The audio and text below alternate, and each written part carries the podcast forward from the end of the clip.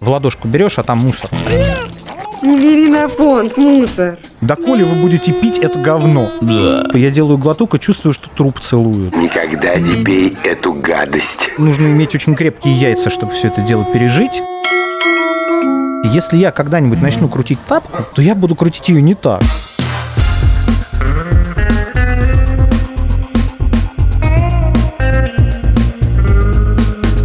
Два пива, пожалуйста. Всем привет, я Олег Короткий, журналист и домашний пивовар. Вы слушаете подкаст «Два пива, пожалуйста». Напоминаю, что если вам нет 18 лет, то это удовольствие не для вас. Срочно выключайте.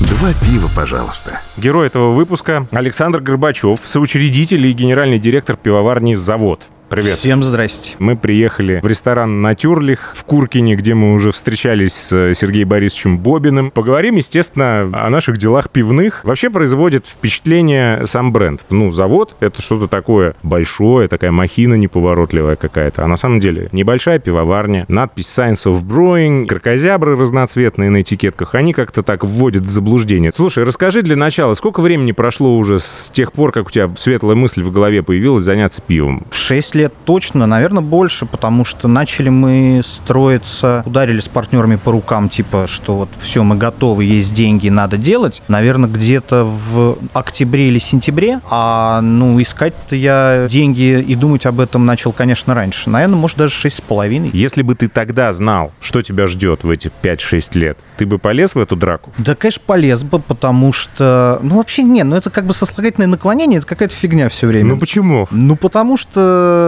понимаешь, как бы ты когда лезешь куда-то, ты же лезешь э, для того, чтобы заниматься предпринимательством, по большому да. счету, да? У меня же не было как бы представления о том, что я буду там заниматься чем-то там красивым, а чем-то не буду. Я лез четким пониманием, что как бы, блин, это бизнес. Ну, то есть это маленький, но бизнес, это предпринимательство. Ну, я много чего пережил. Это немного не мой бизнес был изначально, но я человек из IT, все, что про онлайн, про там медиа, все мне понятно было. А здесь надо на земле руками работать. Стройка, какие какие-то физические объекты, люди, персонал со свойственными российским реалиям, привычками. Менталитетом. Ну, частично менталитетом, да. Персонал не тот, с которым я привык работать, а есть персонал, который, ну, низкооплачиваемый, соответственно, ну, как бы у него другой мир, и с ним ты по-другому общаешься. Понятно, что дофига всего, чего я не ожидал. Полез бы я второй раз или не полез, мне весело до сих пор. А что скажешь людям, которые сейчас смотрят на этот рынок и думают, как бы так немножко локтями поработать, чтобы раздвинуть тех, кто уже здесь? Мы в впрыгнули все-таки в какой-то вагон этого рынка. То Но есть это не, последний его... вагон был? Это был не последний вагон, и все-таки мы впрыгнули в него достаточно рано, в этот рынок, как мне сейчас кажется. Понятно, что все меняется, и никогда не поздно прийти и сломать рынок. Сейчас у меня есть четкое представление, что прийти и сделать примерно то же самое, что делает уже там 30, 40, 50 пивоварен на российском рынке, нафиг никому не надо. Поэтому ты должен прийти и сделать что-то кардинально новое, тогда это все имеет смысл. А мы прыгали в рынок, который был еще не устаканенный, и поэтому было четкое понимание, что мы, ну, найдем себе какое-то место. И, в общем, так и оказалось. Получается, это правда, что в России бизнес делается по принципу лишь бы запуститься, а там посмотрим? Слушай, а при чем здесь Россия? Посмотрим на общие тренды и на стартап Ты не любишь это слово. Тут есть стартап-рынок, да? И все уже пришли давно к тому мнению, что типа важны люди и больше ничего. Как бы любой стартап в 90% случаев делает один или два пивота до момента нащупывания какой-то модели. То есть люди начинают делать одно, потом в процессе понимают, что это фигня, и пробуют делать другое, потом делают третье, и вот третье начинает лететь. Ну, то есть это модель бесконечных MVP, тестирований на э, да, пользователях. Да. MVP это для да. тех, кто не знает, минимально жизнеспособный продукт. Это из как раз той сферы, в которой Саша вращался до того момента, как он начал заниматься пивоварением. Получается, все-таки от стартапов никуда не деться. И бизнес-план можно хоть какой раскатать. У тебя был бизнес-план, когда ты начал? А я уже даже как-то кому-то рассказывал, что это удивительная история. Это был первый мой бизнес-план, хотя их было до этого несколько, да, как бы в жизни. Первый мой бизнес-план, когда на протяжении двух лет я, в принципе, делал те цифры, которые нарисовал. Да ладно? Да, это было удивительно для меня, жутко удивительно, потому что, ну, я Я-то к этому относился как, типа, ну окей, мы тут сейчас посчитали, хорошо, если с расходной частью угадали, да, как бы, а уж что там с доходной будет, вообще непонятно. Но первые два года мы делали ровно столько, сколько как бы было написано. Потом это все начало расползаться в разные стороны по разным причинам. Иногда было больше, иногда было меньше, но понятно, что там, но два года Держались. мы держались, причем, причем мы держались даже по как бы календарному плану, да. Ну, я вот смотрю на то, как сейчас пивоварни запускаются какие-то. Ну, вот там есть у нас одна белорусско-питерская пивоварня, которая, по-моему, уже года два строилась суммарно. Если, не знаю, запустились они, по-моему, запустились уже оборудованием они. Люди год строятся, два года строятся, да. А я почему-то тогда решил, что мне надо на запуск пивоварни 4 месяца. И в апреле была тестовая первая варка. То есть я заплатил денег за оборудование в январе, э, за аренду заплатил 31 декабря, а какого-то 10, если я сейчас правильно помню, апреля у нас была первая тестовая варка на оборудовании, которое уже стояло смонтированное. Что это? Это везение или это как бы типа Не знаю, просто не очень знаю. хотелось бежать быстро? Ну и, наверное, все-таки было все более-менее предсказуемо, по крайней мере, не так, как сейчас. Пандемические годы сильно кровь попортили, ну и всем тем, кто запускал новые бизнесы в течение этих полутора лет последних, наверное, пришлось несладко из-за того, что правила постоянно меняются. Не, ну не дай бог кому-либо начинать какой-нибудь бизнес в той неопределенности, которая была последний год или полтора, это понятно. Если бы я запустился в апреле прошлого года, нужно иметь очень крепкие яйца, чтобы все это дело пережить. Когда ты запускаешься в полный локдаун, не то, что твое пиво никому не нужно, вообще пиво никому не нужно, да, 2-3 месяца. Тогда было легче, да. Грустно сидеть в сухую, я предлагаю сделать заказ. Да-да-да, я бы тоже не был, не против. да. Давай поговорим об оборудовании. Давай. Завод работает на оборудовании Номос. Это оборудование, которое делает Урал спецтранс. С Сергеем Борисовичем Бобиным мы целый выпуск посвятили их произведениям инженерного искусства. А вопрос такой. Вот сейчас, если бы ты открывал пивоварню, и ты бы знал все об оборудовании Номос, ты бы взял второй раз его себе? Слушай, давай как бы разделим то, за что Номос в оборудовании, в принципе, как э, инженерная организация ответственны, да, и то, за что они, скорее, тоже ответственны, но сторонние внутри, да, комплекты. Потому что мы покупали у них оборудование как целый комплект для пивоварни. И парогенератор, там, и насосы, и датчики все, ну, короче, всю инфраструктуру, весь обвес вокруг железок, пивоваренном оборудовании есть две вещи. Железки, ну, по сути, вот эти вот бочки, нержавейки, которую надо правильно, красиво сварить, правильно там, условно говоря, рассчитать, чтобы они не текли, чтобы швы были идеальные, чтобы там как бы все хорошо мылось, все было удобно, ко всему можно было подойти. И есть весь обвес. Датчики, клапана, э, запорная арматура, э, насосы, парогенераторы, там все остальное. Все эти вещи Номос не делает сам. Он покупает где-то. Поэтому претензий к самим железкам и к Номосу как конструкторской организации, к инженерной организации у меня нет. Претензий к каким-то частям периферии хватает. Но в конце концов, если бы я был умнее, грубо говоря, да, то я бы у Номоса бы купил только бочки, а все остальное пошел бы собирать сам. Ну, то есть, если бы я был хороший эксплуатационный инженер, знал бы, какие насосы на рынке хорошие, какие говно, какие датчики хорошие, какие говно, знал бы, что вот этот парогенератор говно, а вот этот хороший, да, как бы что там. Вообще парогенератор с электричеством, как бы, может, и не стоит возиться, лучше бы сразу там с дизелем или с газом, там, ну, короче, все вот эти вот вещи, если бы я знал, если бы я был хорошим эксплуатационным инженером какого-нибудь, я не знаю чего, да, Мгм. завода, то, наверное, правильно поступить было бы по-другому. Но, тем не менее, мы достаточно недорого собрали по тем временам все, что у нас есть. Что-то мы уже поменяли, с чем-то мы повозились, что-то переделали с точки зрения инфраструктуры, да, как бы обвеса вот этого. Поэтому, наверное, наверное, для меня как стартовый вариант это было бы оптимально, и если бы я сейчас с нуля бы, с тем же опытом на тот момент запускал бы пивоварню, я бы, наверное, поступил бы точно так же. Но понятно, что если я сейчас буду строить как бы, ну, какую-то новое производство и пивоварню, я совершенно без зазрения совести вернусь э, к Номусу и закажу у них бочки со своими хотелками, со своими пожеланиями, доработками, но они их выполнят прекрасно, и я буду с этим спокоен. А обвесом бы занялся уже, ну, по-другому. Можно ли сказать, что Номос — это золотая середина между раскрученными европейскими брендами и китайским, иногда удачным, иногда не очень удачным оборудованием? Ну, я думаю, что да. Я думаю, что это похоже на золотую середину, но тут тоже надо понимать, Номос это, в общем, не единственный игрок у нас на российском рынке. Есть еще полифильтр там, да, ну, хватает игроков-то, по большому счету. Так. Поэтому я бы в целом российского производителя как бы обозначил как, ну, какую-то золотую середину между совершенно непонятным, сложным Китаем со всей проблемой логистической, со всей проблемой договорной. По большому счету, если ты хочешь купить завод в Китае, у тебя единственный правильный путь, ты должен туда поехать, провести там сначала с инженером и конструктором там, да, месяц, потом уехать и и вернуться еще на два месяца для того, чтобы принимать это оборудование, тыкать их носом в тот момент, когда они его, ну, уже практически произвели, да, и исправляли. Тогда ты что-то получишь. А российский производитель в целом, да, это, наверное, как бы, ну, золотая середина. А если мы берем любую Европу с нашим-то курсом, ну, иди посмотри, это уже даже не золотая середина. То есть, ну, понимаешь, как бы на средненький чешский завод можно сейчас 4 пивоварни построить. Скажи, если не секрет, что вы выясняли в суде с Номасом? Да не секрет, это просто была затянувшаяся история. Это не был суд, э, суда не было. Ну, была претензия, Да, исковое это заявление. была затянувшаяся долговая история. Мы э, спорили долго за один кусок оборудования, и поэтому долго-долго за него не платили в тот момент, когда то ли мы сдались, то ли Номос сказал, что типа это не надо, доказал нам, что это не их претензия. Ну, это как раз история там с парогенератором была и так далее. Но мы решили, что окей, как бы мы заплатим. Ну и по сути суда не было, было мировое соглашение. У нас есть длинный диалог с поставщиком, С аргументами. С аргументами, мы рубимся, спорим, не- просим исправить. Когда-то нам идут навстречу, когда-то разводят руками и говорят, слушайте, ну вот теперь уже тоже ничего сделать не можем. Ну, а мы какой-то кусок денег просто как бы не платим, чтобы у нас был длинный рычаг. С зип-сервисом такая же история была? Э, Нет, с зип-сервисом была долгая история. Это был просто технически заброшенный долг в закопанных бумажках просто, Мгм. Который мы в этом году там разрешили. Ты в одном из интервью говорил про маржинальность бизнеса в 25%.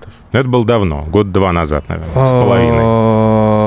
Да. Как изменилась эта цифра в последнее время? Я все время пытаюсь уклониться от слов э, маржинальность, потому что мы можем говорить про маржинальность какого-то конкретного продукта, допустим, и то, если мы сможем ее как-то посчитать, да? Потому что это тоже, в общем, отдельное искусство, как определить у пивоварни, которая одновременно имеет 12-15 сортов в ассортименте, как определить маржинальность. Правильно, наверное, говорить про рентабельность, сколько мы можем позволить себе вжать в прибыль, это очень зависит. Прошлый год мы практически ничего не заработали. А, Ну, как и многие. как и многие. Но, слава богу, ничего не потеряли, то есть мы как бы не довкладывали в бизнес, и поэтому, в общем, и даже какие-то там накопленные долги закрыли после года. Но не потеряли ничего, не довкладывали, и в объемах не потеряли, но не выросли и не заработали, по большому счету. Ну, я надеюсь, что в этом году мы какую-нибудь рентабельность процентов 20 покажем. Но в этом году мы не делаем капитальных вложений. Сколько поэтому- сейчас варите пиво в месяц? И вообще мощности на 100% загружены. Это тоже хитрый вопрос. Понимаешь, что такое загрузить мощность? Нас нет ни одного танка, который бы стоял и скучал.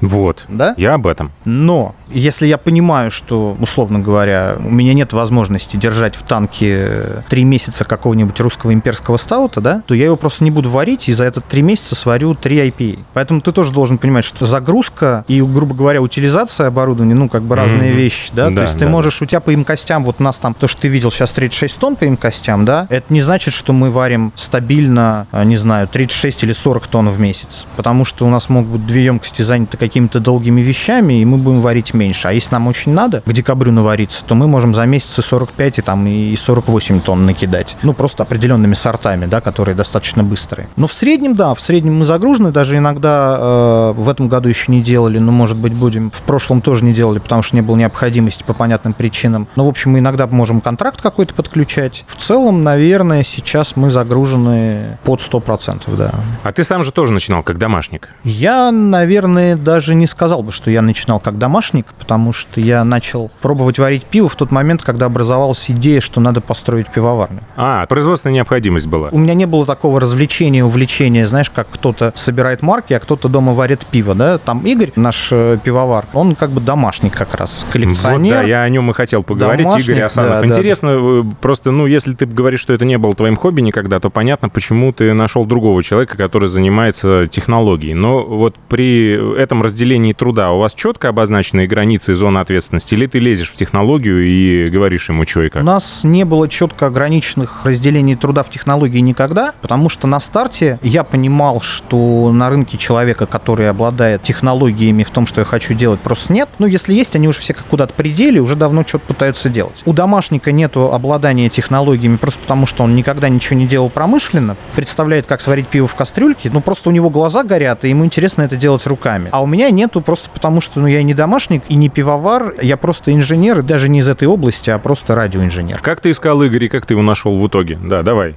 Пригубим уже. Давай. Нам принесли чем чокнуться. Два пива, пожалуйста. Да как и нашел? Нашел я его как раз на фестивале, мы просто познакомились, несколько раз поговорили о жизни, о том, чего ему интересно, что он хочет делать, и появилась идея, что а давай-ка ты поучаствуешь вот в этом проекте, и все. Он наемный работник, да? Он не на Да-да-да, он... э, опционе, не... Нет, он не никак. на опционе, он как бы с самого начала, с первого дня, еще до того момента, как мы начали строить пивоварню, с первого арендного дня пивоварни фактически, да, мы с ним там думали, что-то планировали, как варить, чего варить, подбирали вкусы, ну, просто мне хотелось найти какого-то партнера, да, как бы с которым можно было советоваться, потому что э, не обладая экспертизой лезть в самодурство тоже как-то странно, а так вроде два самодура, которые друг друга уравновешивают, как-то проще. Я пытаюсь разложить всех собеседников э, своих по трем осям. Искусство, ремесло и наука. Пивоварение, что такое для тебя? Если science of brewing, то это только наука и никакого ремесла и искусства. И вообще вот это science of brewing, это не просто ли маркетинговая какая-то замануха? Парадокс заключается в том, что ты назвал мне три варианта, а ни один из них не подходит. По трем осям это значит, что должна быть какая-то комбинация. Вот науки столько-то, ремесла столько-то, искусства столько-то. Может, там еще четвертая ось должна появиться, типа удача там Понимаешь, или везение. Я предприниматель. Для меня пивоварение это бизнес. А сам процесс пивоварения как одна из частей, да, потому что еще моя головная боль это где деньги найти, еще моя головная боль, как это все дело продать, еще моя головная боль, мои сотрудники, люди, где найти хороших людей и так далее, да, много главных болей. Но сам процесс пивоварения, как задача получить какой-то хороший продукт на выходе, конечно же, это на 100% технология. Ну, хочется сказать наука, просто потому что у нас когда-то это было как основной посыл бренда, но наука это просто такое слово, а так это технология. Ничего там ремесленного быть точно не должно, потому что это как-то унижает технологию. А искусство? Если вот к тебе придет работать пивовар и скажет, ах, я художник, я так вижу, отстань от меня, ты, значит, ничего не понимаешь. Понимаешь, искусство там на моменте формирования идеи того, что ты хочешь сделать. Когда ты, как автор, рисуешь картину, твоя задача в голове представить, что ты хочешь получить. А дальше есть технологичный процесс добиться того, чтобы это выглядело так, как ты себе представил. Соответственно, если мы говорим про какое-то искусство, то вот в тот момент, когда ты решил, что твое пиво должно обладать таким-то цветом, таким-то вкусом, там, я не знаю, такими-то характеристиками, такими-то параметрами, потому что тебе это нравится, или это ты считаешь, что это нравится твоей аудитории, ты хочешь этим кого-то удивить, сделать вкусный, качественный, красивый продукт, да, вот на этом этапе это искусство. На процессе производства, увы, искусства там нет. Не является ли это маркетинговой... э, Фишечкой. Конечно, это маркетинговая фишечка. Ну, естественно, ты говоришь людям то, что ты хочешь до них донести. А я все время очень просто объяснял, что, ну, как бы Science of Brewing — это история про отрицание как раз вот этой ремесленности. Меня в свое время раздражало то, что к крафтовому пиву, да не только к пиву, как раз очень многие пивовары, ты приходишь, тогда еще были презентации сортов, может, ты помнишь, ты приходишь на презентацию сорта, и ты как бы разговариваешь с пивоваром, а он к этому относится как домашник, да. Что-то я натворил, я не знаю, почему я так натворил, я натворил, а вы как бы пейте. Это вот арт-объект. И меня это очень сильно бесило, и поэтому хотелось сказать, что нет, ребят, мы отрицаем вот эту вот историю, а у меня такое видение, мы говорим о том, что сам процесс это, в общем, ну, наука в смысле технология. Наука не в смысле как э, что-то очень сложное, а в смысле того, что, ну, там, да, микробиология и химия, больше Ну вот ничего. если говорить о микробиологии, у вас же нет лаборатории своей на заводе. У нас есть элементы лаборатории. Лаборатории Ну, на своей на заводе практически ни у кого нет, кроме МПК, там, да, Балтики и так далее. Ну да, у нас есть набор инструментов, у нас есть микроскоп, у нас есть какие-то приборы, которыми там, я не знаю, мы какие-то параметры мониторим, да. Дмитрий Че спрашивает. Александр, исходя из декларируемого вашей пивоварни кредо о научном подходе к пивоварению, можно сделать вывод, что команда пивоварни убежденные перфекционисты. Как такой подход, разделяемый далеко не всеми, помогает, а может быть наоборот мешает в конкурентной борьбе? Перфекционизм это какая-то такая штука, которая в разное время появлялась и, и куда-то пропадала. Сначала тебе казалось, что ты должен сделать очень правильный сорт в очень правильном стиле, ты его делал, а, а он почему-то никому был не нужен, потому что рынок-то привык к другому. Зачем тут перфекционизм? То есть ты можешь делать то, что хочет пить человек, твоя аудитория, а можешь делать то, что считаешь абсолютно идеально правильным, но только это никому будет не нужен. Поэтому там в таком смысле он иногда нам мешал.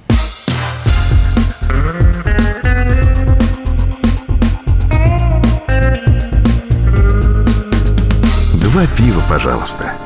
Понятие крафт для тебя до сих пор ругательное, или ты как-то потеплел уже к этому слову? поскольку оно себя успело за эти пять лет достаточно сильно дискредитировать, то я к нему потеплел, потому что оно спустилось примерно... На тот уровень, где и должно быть. Да, на тот уровень, как я к нему пять лет назад относился.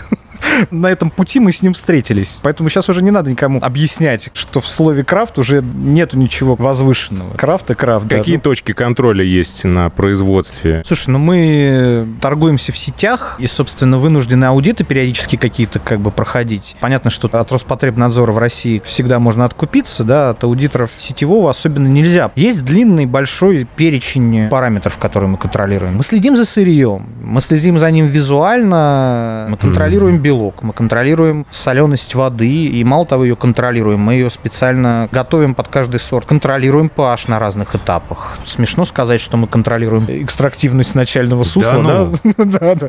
Ну, как бы, ну, раз тебе надо, пожалуйста. Многие коллеги по цеху в последнее время как-то удивительно, не сговариваясь, нахваливают солод российского производства. А раньше ругали. Ты тоже раньше ругал. Твое отношение изменилось? У меня нету какого-то специального, хорошего, изменившегося отношения к российскому солоду. По моему наблюдению, принципиально ничего не изменилось. Ну, может быть, только доступность для малых пивоварен. Может быть, они все дружно начали нахваливать российский солод просто потому, что курс, а рентабельность надо сохранять. Но ты хочешь сказать, что вы продолжаете вариться на Вейермане? Мы никогда не варились 100% на Вейермане. Мы всегда использовали специальные слода Вейерман, и сейчас используем, и потому что специальных слодов в российском солоде, ну, вообще, в Ну, принципе, раз-два и нет. обчелся, да. да. Мы всегда варились на финнах, э, на поляках. Но на- мешочки-то возле отхожего места у вас курского солода стоят. Мешочки иногда мы варим и курский солод. Например, там в кровавой мэри что ты там почувствуешь, какой солод? Да, там курский солод. И никогда не скрывал. И было бы глупо туда вейерман пихать. В прочих грязных, в кавычках, сортах, в тех сортах, где у нас стоимость этого сорта зависит от стоимости пюре, и ты, в принципе, за этим пюре ничего не почувствуешь, да, как бы какая там солодовая база. Да, мы используем курский солод, да. Не только курский, кстати, но... Суфле, наверное, нет? Пробовали, не зашло. Экстрактивность там хреново, он грязный очень. Ну, визуально грязный, в смысле. В ладошку берешь, а там мусор. Вот вам альтернативная точка зрения. Фанаты суфле. С солдом понятно, с дрожжами что? Чистая культура, сухие первой генерации, сухие 31 генерации, жидкие специально заказанные в лаборатории, я не знаю какой. Слушай, у нас с генерациями всю жизнь не очень получается. Сорта тоже разные, поэтому большую часть сортов мы делаем на сухих. Генерации используем исключительно в рамках одного сорта, то есть те сорта, которые мы часто повторяем, ну, например, IPA, там, вот мы варим его и варим, варим его и варим, ну, потому что есть, понятная регулярная потребляемость. Там мы как бы можем использовать генерацию больше двух не получается обычно. Изначально сухие. Те сорта, которые мы не повторяем, ну там генерации просто не поиспользуешь. Ты же не пихнешь там из основы газе в IPA. Как-то это будет как минимум странно. А с жидкими что? Лаборатории тут у нас открываются. Вырастают как грибы после дождя. Слушай, лаборатории мы использовали всегда только на каких-то специальных сортах, то есть те штаммы, которые мы не можем достать у обычных поставщиков, тогда мы лезем в лаборатории. Там, ну, и всем известная питерская история, курская какая-то лаборатория есть. Еще тут кто-то сейчас там Троицке. открывался. В Троицке с ними пока мы не работали. Ну, короче, иногда, да, берем штаммы, но это... И, кстати говоря, несколько раз накалывались на этих лабораториях нехорошо. Покупали чистый бельгийский штамм, а он приехал просто тупо с кисломолочкой. И мы убивали 2 тонны А много сливали вообще в пол? по разным причинам в среднем, ну, где-нибудь ЦКТшку в полгода мы сливаем. Хорошо, если это приходится сливать достаточно быстро. Ты же тоже должен понимать, что, в общем, я не открою никакой секрет, что, ну, как бы крафтовое производство – это не производство одного и того же лагера. И поэтому, если у тебя что-то не получилось, у тебя еще тысяча один способ э, сделать из этого другое пиво, понимаешь? На мой призыв присылать вопросы прилетело несколько довольно ехидных. Сейчас прочитаю вот самый, на мой взгляд, ехидный вопрос. Слушатель с красным дипломом Юрий С. интересуется. Стоит два ЦКТ. В одном зельтер сброженный, в другом стаут зараженный. Какой на продажу пустишь, какой на промо-презентацию выставишь? Какая детская скороговорка, мне кажется, да? Я не очень понимаю вопрос. Ну, как бы стаут зараженный, а, я на продажу пущу не сразу, я его в бочку упакую, он там полежит несколько лет, а потом посмотрим. Золотой слушатель Александр С., на нем даже проба стоит, прислал одно слово. «Доколе». Это он про томатки. А что плохого-то, если их пьют? Люди покупают томатное пиво. Я что, должен его перестать производить? Пусть человек обратится к людям. Доколе вы будете пить это говно? Люди передумают, и мы перестанем производить. Ну, предельно ясный ответ. Давай еще вот сейчас э, пару вопросов послушаем отсюда. Александр, приветствую. Планируются ли еще какие-нибудь эксперименты в направлении диких элей? А, ну и, в принципе, было бы неплохо, если бы немножко рассказали, откуда черпали информацию, в частности, по контролю всего этого многообразия, содержащегося в бочках в виде британомицет, педиококков и лактобактерий. История с дикими вещами очень простая. У нас как бы на производстве нету места для того, чтобы хранить бочки, поэтому мы храним их у своих друзей и партнеров, у ребят Double A, Double A. Занимаемся этим давно и регулярно где-то раз, не знаю, там, в три месяца делаем какую-нибудь варку, отвозим туда, закатываем в бочки. Сейчас у нас на подходе два запланированных диких эля, повторная варка, немного другая, коллаба с AA 140 километров, это фламандец. Там вопрос был, насколько я помню, откуда знания черпали? Интернет. Текстов, написанных на тему Wild Daily, как бы безумное количество. Что сложного? Хорошо, еще один вопрос от Сергея. Александр, вопрос по грибному лагерю Аскезис и сырному дикому элю Cheese and Basil. Сейчас там должно быть... Что это? Зависть лавром Лис Брюинг или, наоборот, желание сделать пиво здорового человека, вдохновленное этой пивоварней? Я не буду комментировать Лиз Брюинг, потому что, ну, я не великий специалист ассортимента, как бы, этих ребят. И, ну, и вообще не благородное дело, да, конкурентов, друзей комментировать. Очень простой ответ. Сортовая стратегия, да, то есть у нас есть регулярные классические сорта, ну, типа IPA, American Pale Ale, там, лагерочек охмеленный, стаут, шоколадно-молочный и прочее, да. Как бы сорта, которые должны быть качественные, ну, и они должны быть всегда, да. У нас есть вещи, которые мы, как бы, экспериментируем и понимаем, что они нужны рынку, как бы, ну, и делаем их как новые вещи какие-то. И раз в полгода, может быть, раз us в три месяца у нас, в общем, есть какая-то привычка такая, правило. Нужно выпустить какую-то адскую сумасшедшую вещь, абсолютно оторванную. Так появилось наше томатное пиво, с которого все это началось, да, то есть мы кровавую Мэри сделали как шутку, типа, а давай повторим коктейль кровавая Мэри вот натурально. Прям смешаем томатный сок, пасту, там вот это все табаско, сельдерей, сделаем это на основе газе, просто пошутим, нас обосрут, мы пойдем дальше. У нас вот такой план был. Четвертый год уже производим это пиво. Та же самая история с любыми другими странными вещами. У нас был какой-нибудь там стаут под названием, я боялся, что я за него огребу по религиозным как бы соображениям, стаут под названием «Патриарх» с ладаном был, да? Это что же оторванная штука, пиво с ладаном? Ну, то есть кто-то говорил, что типа я делаю глоток и чувствую, что труп целую. То есть такие вот ассоциации.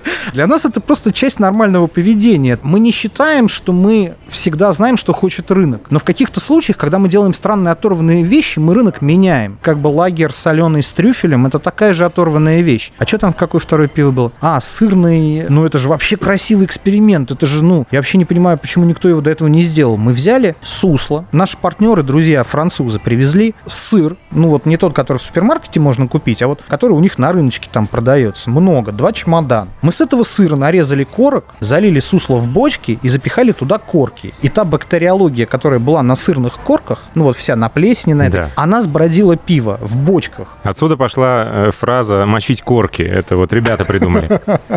Ну, это же очень красиво и интересно. Пользователь Уру спрашивает, интересует, что случилось с сортом вафля, почему больше не выпускают? Это тоже был очень странный сорт, но к нему со временем заглох интерес. У нас есть куча похороненных сортов, которые как бы мы варили какое-то время. Раз, два, три, четвертая варка, пятая варка. Но потом ты просто видишь по динамике, что ну вот там пятая варка, вот она... Есть 3-4 бара в России, которые вот пьют это. Покупают и пьют. Но ты в какой-то момент понимаешь, что кроме них уже больше никто не пьет. Поэтому, ну, как бы есть люди, адепты пропавших у нас сортов, которые нам пишут и говорят, ну когда же, мы же помним, это офигенный сорт, он обязательно нам нужен. И так это почти с каждым сдохшим сортом а, работает. Ну, то есть, по большому счету, все вот эти вопросы, которые я тебе сейчас один за другим задавал, люди должны адресовать прежде всего себе. Почему не производите? Потому что вы не покупаете. Да. Почему стали производить? Потому что вы стали покупать и так далее. Да, да, да. Один вопрос тут успел сгореть, пока мы общались, потому что стало все понятно. Тебе самому все нравится, все, что вы производите, или есть какие-то Нет, вещи? Конечно. Ну, вот, да. Нет, Очевидно. конечно, да.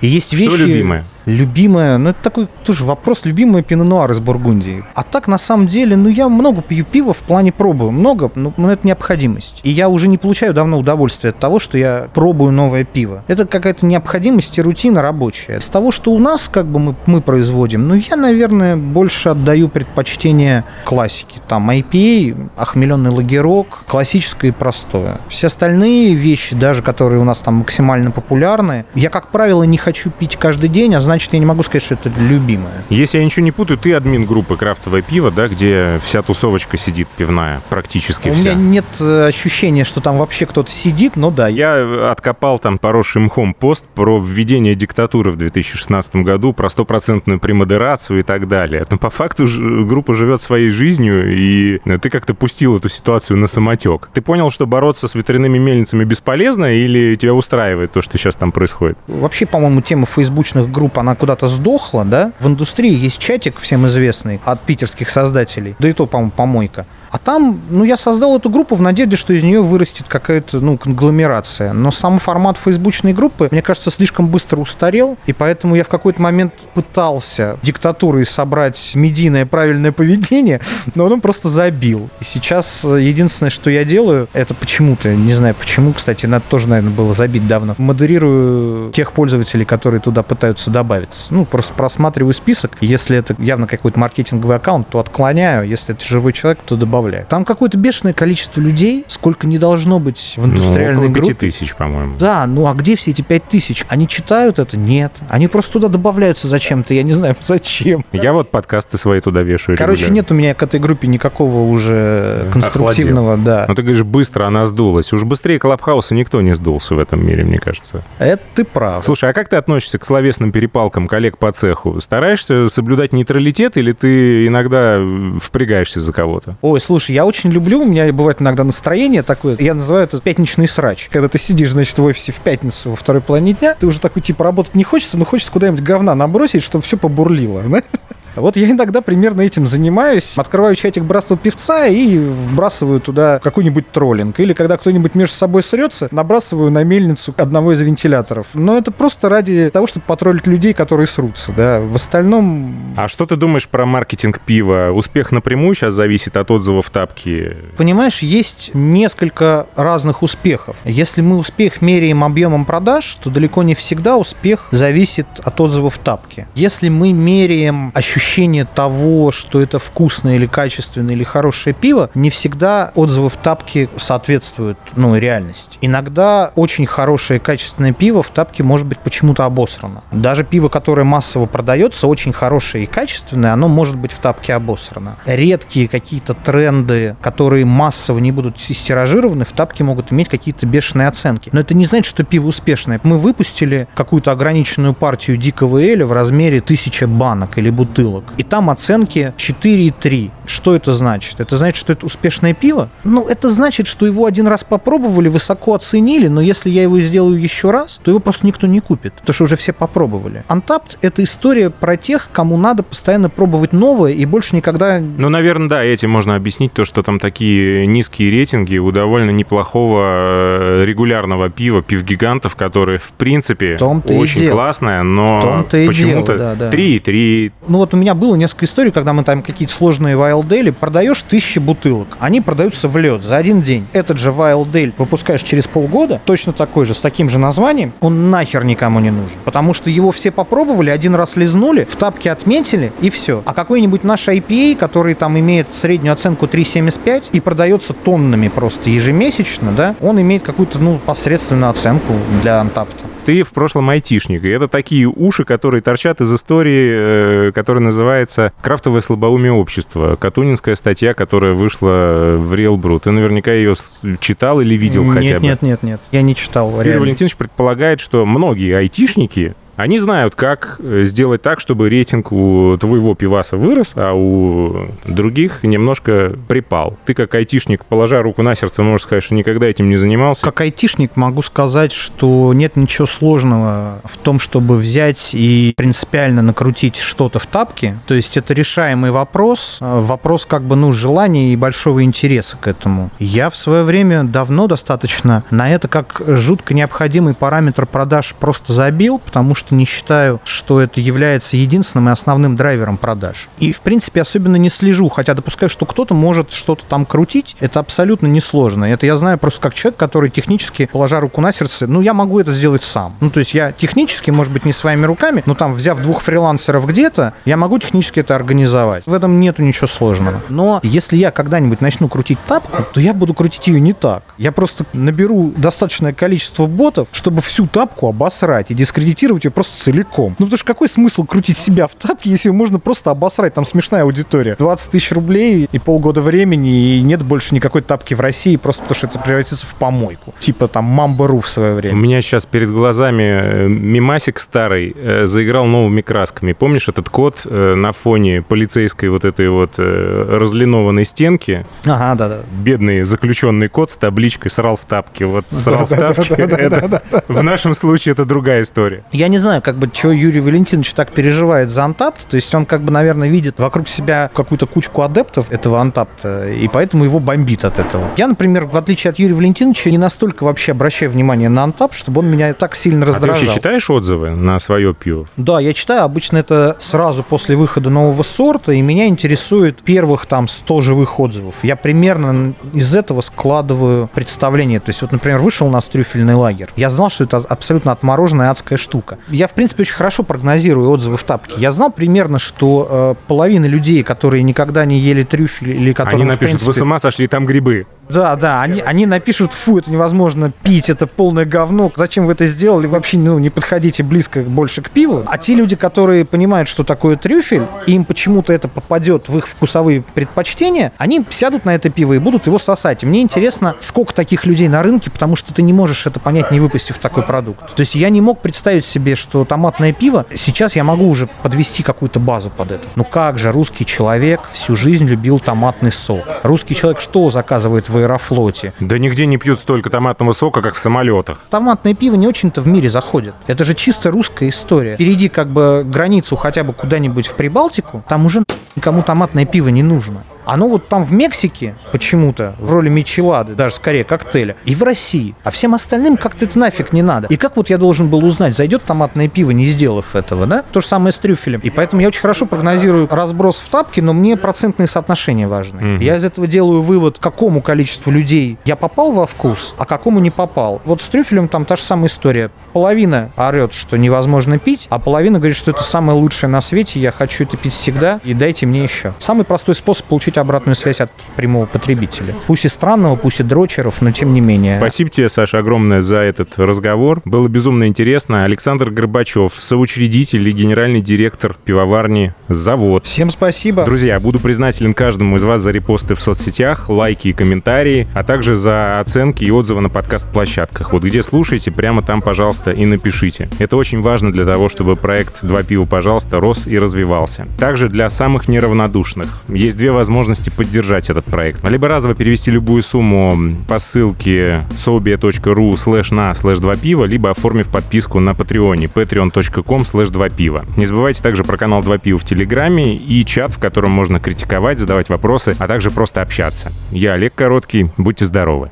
Два пива, пожалуйста.